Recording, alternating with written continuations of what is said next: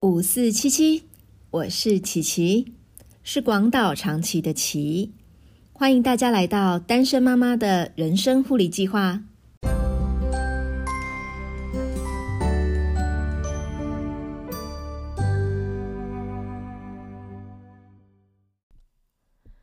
上周难念的妈妈经第一集引起一些朋友的回响，有到粉砖留言说期待敲碗下一集的，这让我很感动。或许像我这样在类似的过程中反反复复的状况，吸引不了多少人的注意，但是这个反复又真实的经历，可能可以为在相同状况的人带来一些安慰。就像前一阵子，我和家有三宝的朋友。聊到每周日早上要带小孩出门去教会的过程，都像是个战争一样。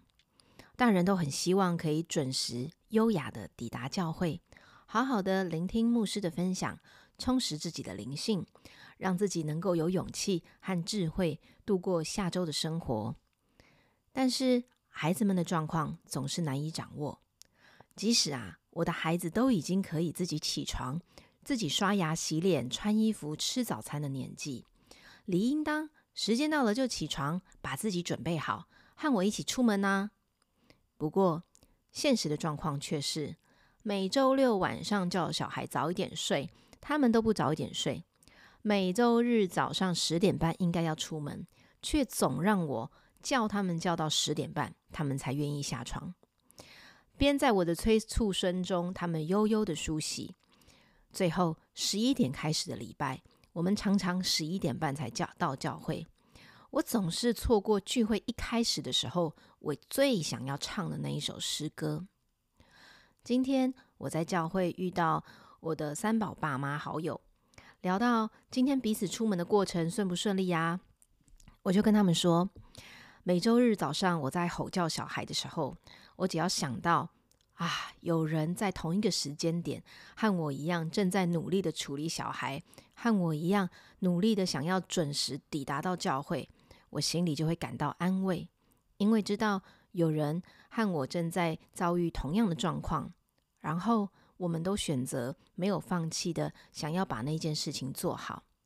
所以啊，我也很希望在这个总是。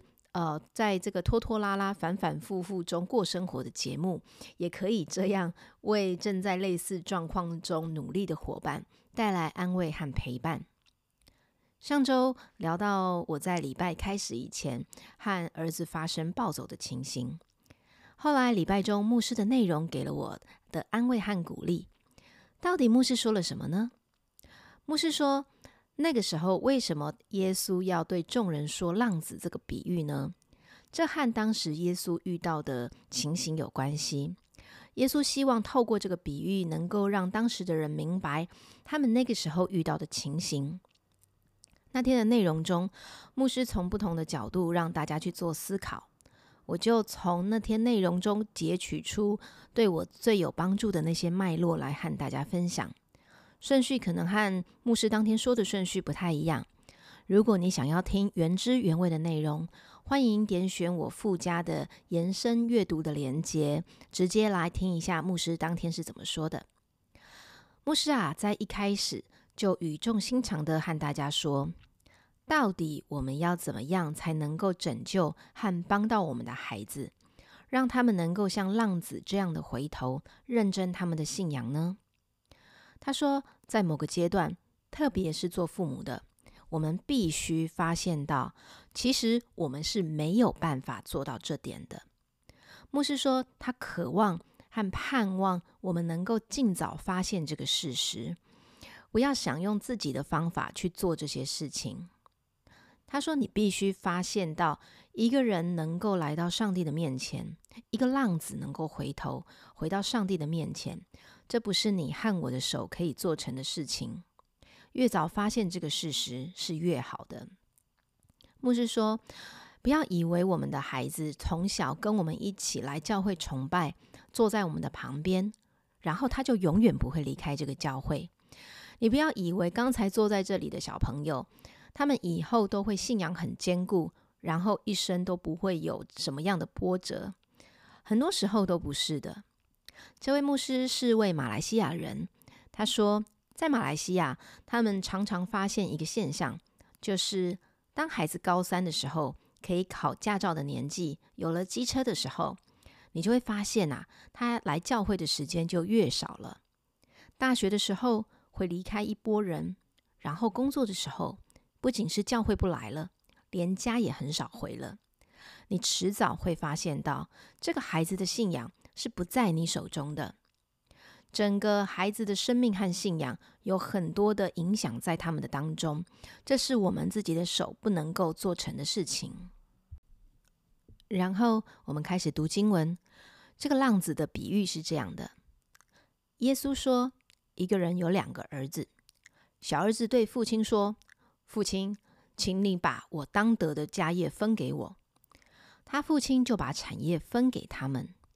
过了不多几日，小儿子就把他一切所有的都收拾起来，往远方去了，在那里任意放荡，浪费资财，既耗尽了一切所有的，又遇着那地方大遭饥荒，就穷苦起来。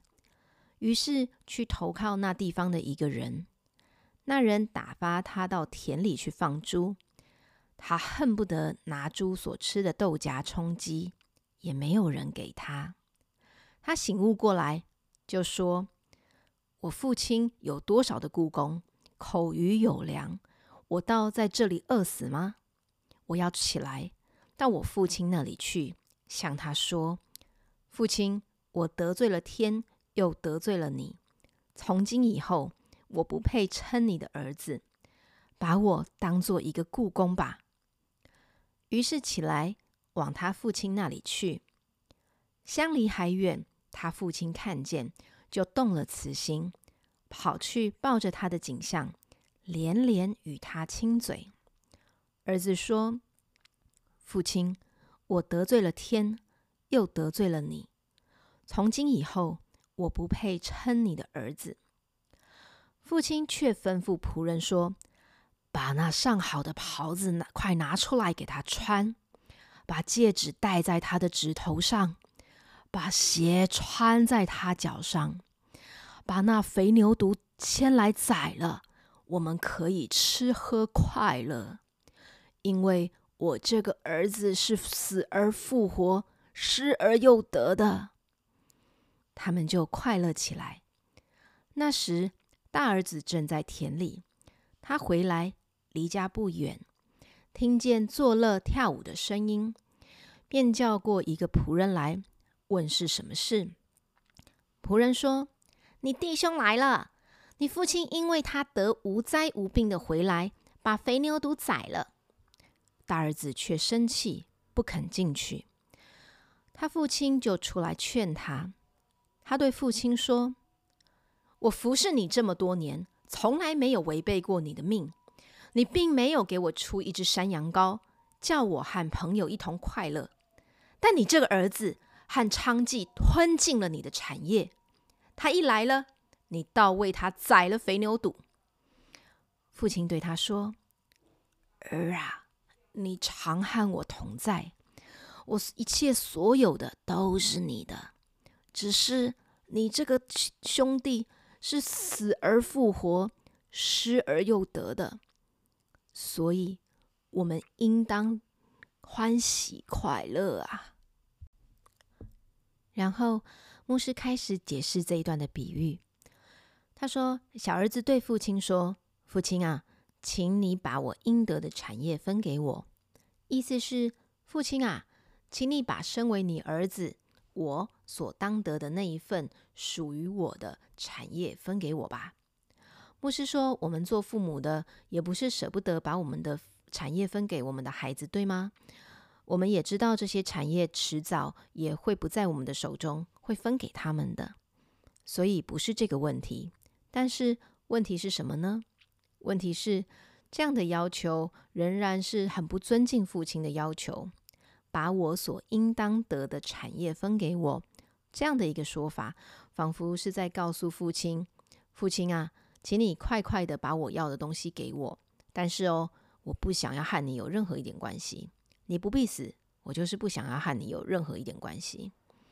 所以，当这个小儿子提出这样要求的时候，我想做父亲的听起来的时候是非常心痛的，是会非常伤心，甚至我们说心里会非常滴血的。的确啊，牧师讲到这里的时候，我的心都揪起来了。是啊，刚刚儿子还对着我喊说：“你以为你煮的东西很好吃吗？”我满十八岁的时候就要搬出去，我不要再跟你住的时候。我的心就是这种感觉啊！但是我们在这里看到，当父亲听到小儿子提出这样的要求时，父亲没有多说什么，而是顺着小儿子的意思，他把产业分出去了。他把产业分出去了，不仅是给了小儿子，圣经上记载这个比喻上面说是分给他们，所以不仅是小儿子的份分出去了。连大儿子的同时也分出去了。这个父亲不仅仅是关心这个小儿子，他也知道小儿子这个过分的要求也会带来大儿子的不舒服，所以他很全面的做这件事情。所以不仅是把小儿子的财产分出去，大儿子也一起拿到了他的部分。牧师说，他希望透过这里，我们可以看到这位父亲慈爱的一面。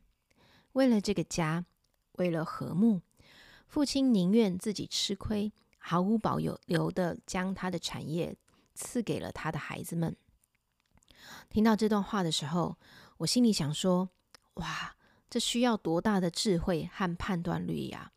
我都不知道我自己会不会做出这样的事情来。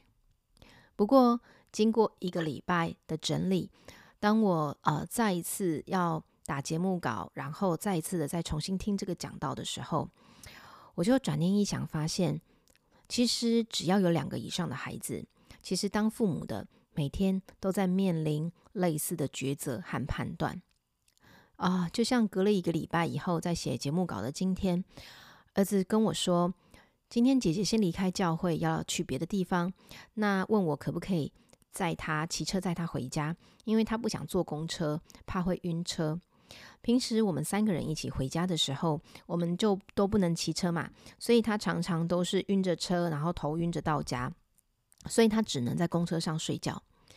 姐姐听到了他的要求，就在旁边说：“哦，这么好哦，可以骑车哦。”对呀，如果可以，谁想要摇摇晃晃的挤公车，然后公车路线又都要绕一大圈以后才能到家，下了公车还要再走一段路才可以回到家呢？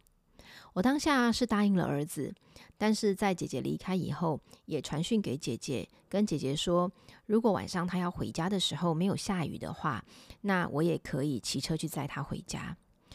我想我会愿意自己累一点，到家以后还要再多外出一趟，把姐姐载回家，就是不希望姐姐对弟弟有不舒服的情绪，或是觉得我偏爱弟弟，只在乎弟弟的需要。回想起来，我想。那个父亲的感觉应该就是这样吧。接下来，比喻说到，过了不多几日，小儿子就把他所有的收拾起来，往远方去了。牧师说，这里大概就是在告诉我们，在分了家产过后，整个事情是急速的恶化了。你可以想象，这个孩子拿到家产过后，就开始花时间忙啊，收拾行李，变卖这些产业。然后套现啊，等等，这各种各样的处理过后，你可以想象这个父亲每一天都看在眼里的。这个父亲他是尽他最呃，这个孩子啊，他是尽他最快最大的能力要离开，要赶快离开这个家。其实这个父亲在这个过程当中，每一天他都看在眼里。他可能也不确定有没有机会再跟儿子吃完最后一餐，然后儿子才离开。很有可能啊，当父亲早上起床跑到儿子房间的时候，看到房间已经空了，儿子已经走了，以后不知道什么时候才可以再见到这个儿子。这里让我们看到儿子要离开的心是何等的强烈。听到这里的时候，我其实头皮有点发麻。背脊也有点发凉，有一种似曾相似的感觉。因为在要恢复单身之前，我似乎就经历过一次这样子的过程。我有一点无法想象，如果有一天儿子也做相同的事情的时候，我能不能承受得住呢？但是我现在就可以确定的是，那感觉真的是很痛。然后圣经继续描述这个比喻说，小儿子到了远方，任意放荡，浪费资财，既耗尽了一切所有的，又遇着那地方大遭饥荒，就穷苦起来。牧师说，那其实啊，他沦落到这样的地步，可能对小儿子自己来说是有一点惊讶，因为他的自信心告诉他，他一定不会遇到这种情况的。可是，我想对父亲而言，对于这种结局，他大概也不太会惊讶，不是吗？很多时候，我们在家里看到孩子，你看到他做事情的习惯方式，你知道他的习惯是怎么样，你也你就会很容易知道他前面会有什么危险的道路。所以在这里，我们看到最糟糕的情况发生了，他耗尽了一切所有的，遇到了天灾大饥荒，就穷苦起来。很多时候，孩子要求离开父亲。令父亲很伤心，不是因为这个财产被分出去了，也不是因为这个孩子希望父亲早早被咒诅，然后早早离世，不是的，而是这个父亲知道孩子这种自信心将为他带来多少的麻烦，前面有多少的危险在等等着他，所以当这个孩子一离开这个家的时候，做父亲的就学习有心理准备。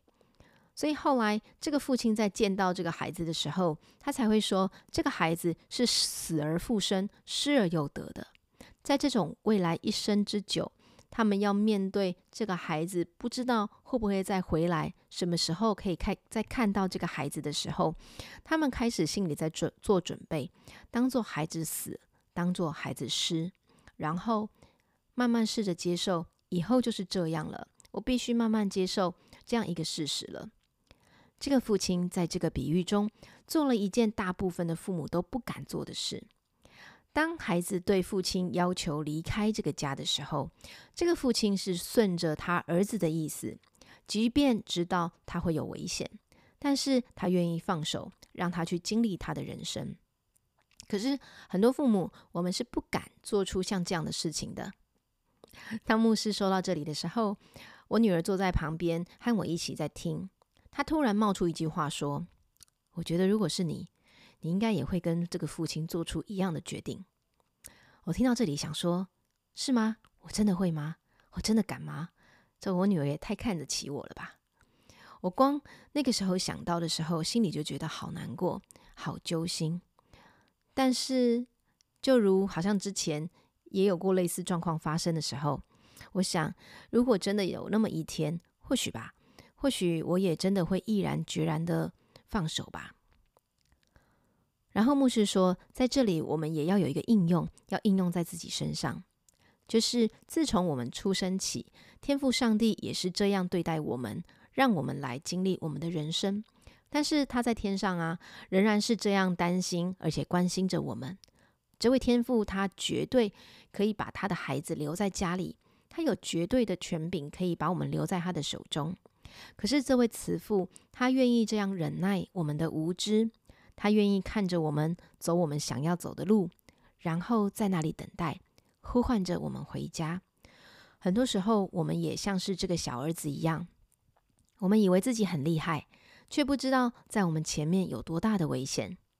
所以，当这个儿子他觉得自己很聪明，可以掌握自己的生活，可以离开这个家的时候，我们可以看到他的结局并没有像他想象的一样完美。这里说，即便耗尽了一切所有的，就遇到那地方大遭饥荒，他就穷苦起来。这个穷苦起来，不只是说他的收入比一般正常的水准低，而是他开始没有钱花。耶稣在这个比喻中形容他变成一个很可怜的状况。对于一些人而言，你可能会想说，这个小儿子可能只是正好太倒霉呀，可能只是正好遇到钱被人家骗了，生意又做不成，然后又遇到像现在这种新冠病毒这样的天灾，才会沦落到这种状况啊。但是牧师说，他不认为单纯是这样的。上帝是一个掌管万有的天赋，他也是我们处境的掌管者。或许我们可以辩论说，神到底是从什么时候开始在这个儿子身上做工的？有些人认为他是到后面经文上写说醒悟过来的那个 timing 才是上帝做工的开始，但牧师说他不认为是这样的。他说：“因为呀，神是掌管我们处境的主，他已经借着这个处境，让这个孩子慢慢的在这个很艰难的状况中，去正视他生命当中最重要的、最需要正视的议题。这个孩子的状况，并没有让上帝束手无策。无策，这个孩子和你我的孩子所遭遇到的一切，其实都是在上帝的护理和上帝的旨意里面，不是他倒霉，也不一定是天灾人祸。”而是上帝要让他去正视他生命中的问题，所以求神帮助我们能够看见，在这个故事当中，上帝正要做他要做的事情了。于是小儿子就去投靠那地方的一个人，那人打发他到田里去放猪，他恨不得拿猪吃的豆荚充饥，也没有人给他。这边说他去投靠人，其实这里的意思是说他去聘请他自己。也就是他把自己给卖了，他去卖身，做在当时的人看起来很卑贱的工作，是到田里去放猪。他不只是心不甘情不愿的去做这个工作，他甚至还妒忌猪有东西可以吃，恨不得他自己也可以去吃那个豆荚。沦到沦落到这样的地步，但是经文说，就算是这样，也没有人给他，因为。豆荚养猪可能都比拿豆荚养他还来的要有经济价值啊。然后故事在这里开始有了一个回转，说到小儿子开始醒悟过来。牧师说到说，当这个儿子醒悟过来的时候，不代表他不需要面对自己的问题，而是我们要看到他为什么能够醒悟过来，是什么力量、什么点让他醒悟。牧师说，这是一个上帝的工作。因为连醒悟过来这件事情，都可以说是上帝的恩典，不是靠他自己而来的，而是上帝的工作。所以我们要知道，有时候我们所关心的人，我们的孩子，他们的心可能固执到一个地步，是无法靠外在的力量把他们拉回来的。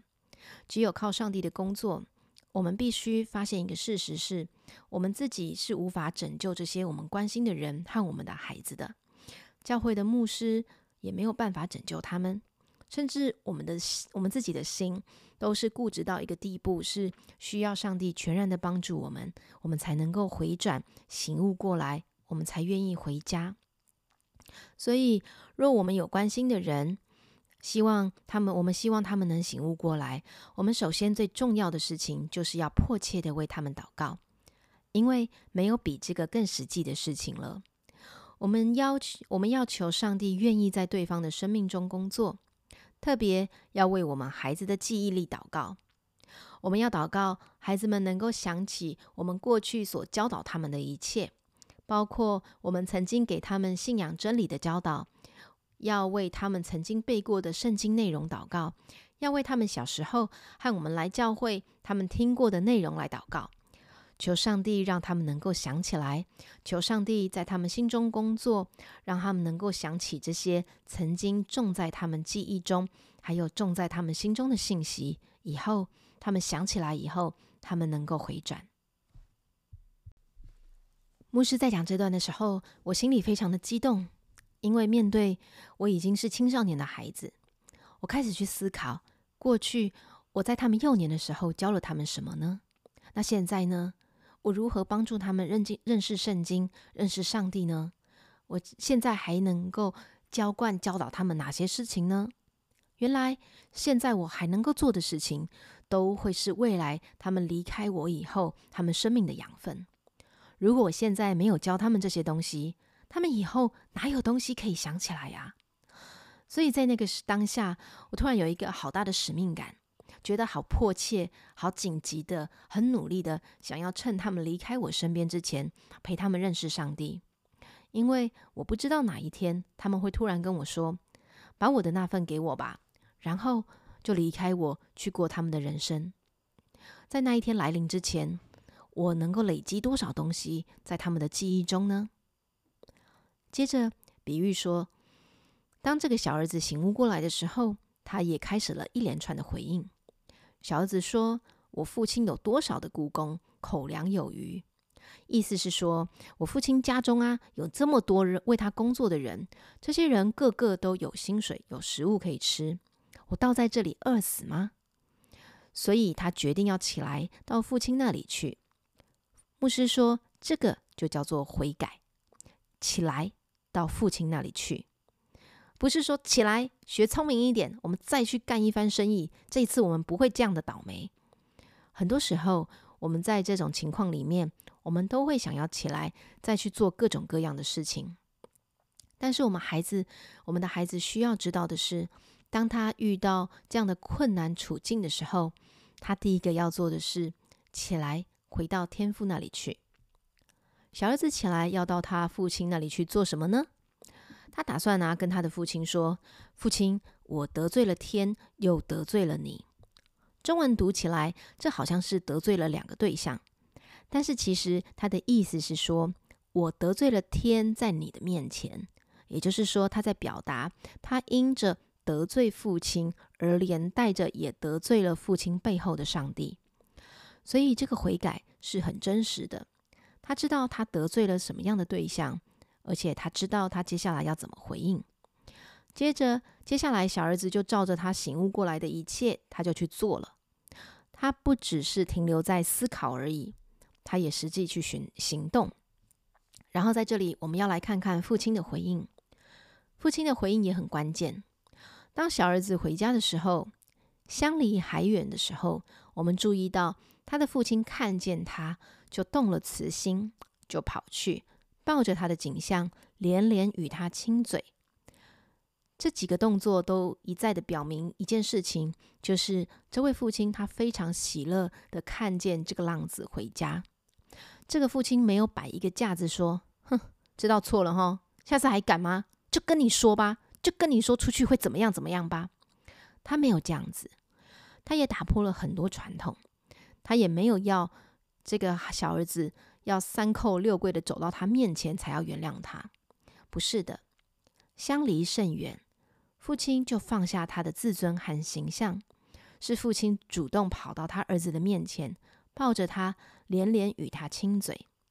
牧师说，上帝也是这样寻找我们。他是带着这样的热切来寻找我们。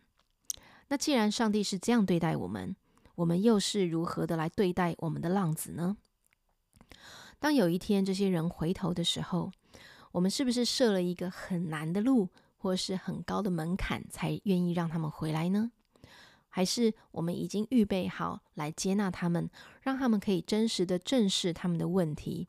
当他们认真悔改的时候，我们愿意这样接纳他们吗？教会的孩子们是否都知道他们还是可以回来教会的呢？我们的教会是否预备了一个信息，是可以让他们知道他们是可以回头的，他们有一个家可以回来的？这个父亲是用这样的爱去爱这个失而复得的儿子，但是过了几秒后，你可能会看到这个儿子，他可能稍微退后，推开了父亲一下。儿子说：“父亲。”啊，多么亲切的称呼，对吗？上一次听到儿子这样叫父亲，已经不知道是多久以前了，可能是十年、十五年，甚至可能是二十年。可能最后一次是他离家出走的那一天，而且啊，那一天在叫父亲的时候，他心里可能没有把父亲当作是父亲，他只是要父亲的财产。那么多年后，他现在有没有重新？把父亲当作是父亲吗？父亲呢？可能也没有哦，因为他觉得自己不配当他的儿子，他觉得自己是要回来当故宫的，他觉得自己不配，所以他说：“我不配称你的儿子。”当他上一次很不合理的要求要父亲分给他产业的时候，你看到这个父亲是顺着他的意思给他分的。但是这一次，儿子很合理的要求父亲让他当故宫的时候，父亲却不同意，忽略他的请求。父亲马上吩咐他的仆人，把好的袍子、戒指、鞋子都拿出来给他穿上。这表明了父亲愿意接纳他，成为他的儿子。因为这一些让他穿在身上的东西，都是身为父亲他儿子的记号。后来他们就开始庆祝、欢喜、快乐。我们先停在这边。我那时在想，如果我的孩子重新回来找我，我会不会有偶包？我会不会是僵在那边，不知道要怎么表达？我觉得我好像没有办法像这个父亲一样，去跑去抱住儿子，然后招呼大家一起来迎接他。但是很感恩的是，现在看到这个比喻的时候，却提早给了我一个很好的示范，让我知道，万一那一天要是真的来到的时候，我有什么可以反应的方法？那天听到这里的时候，我内心已经澎湃不已了。我在想，上帝怎么会知道那一天早上我和儿子会发生那个状况呢？上帝又怎么会知道我们那一天会发生那个状况，所以还事先让牧师先准备好那个内容呢？因为上帝是全知全能的上帝，就如同牧师说的，上帝是知道我们处境的主。所以他先预备了那个状况，或许也因为先有那个状况，我也才能够在那一天听得进去上帝要对我说的这些话吧。透过牧师的分享，让我认清啊，原来我没有办法靠我自己的能力去引导孩子走上一条最完美的路。养育孩子的过程有太多的未知数，是我们没有办法掌握的。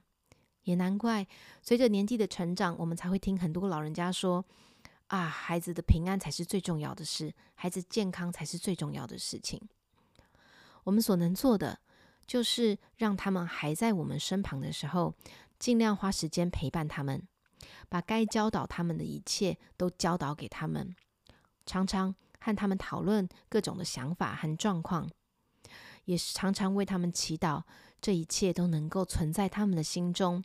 成为他们未来独立以后的根基和养分。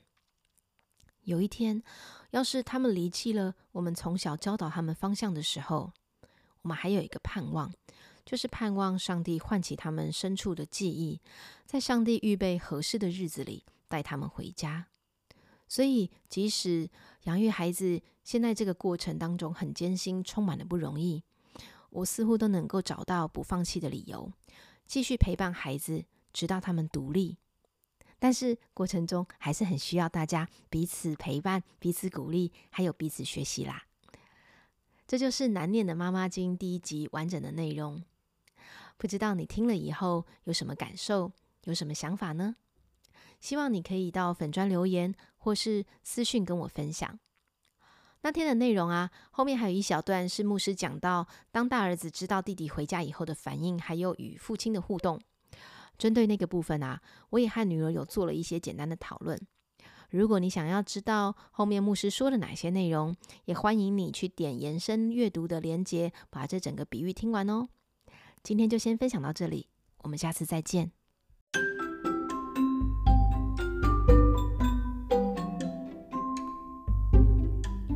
那天在牧师讲到结束以后。我和少女就开始把东西收一收，要进行我们下午的行程。然后儿子从房间里面走出来跟我说：“妈，我现在要吃药，吃了药以后我比较能够专注，我就要去写功课，然后复习功课了。”我就跟他说：“好。”然后他吃完药就进去房间做他自己的事情。几个小时以后，等他出来了以后，我们又好像。从来没有发生过早上的事情一样，很自然的讨论，等一下要吃什么，很自然的讨论，嗯，接下来要做什么事情，然后就没有然后了。有的时候我会很把握这一种，然后就没有然后的和好的一种过程，不知道这算不算是我们母子三人没有说出来的默契。反正每一次只要有人不高兴完，我们只要冷静一段时候以后，我们就再回复到很正常的节奏上面去生活。所以啊，离那个父亲动了慈心要去抱着孩子连连亲嘴的这样子的一个方式，离我还太远。但是我想我会好好的学习。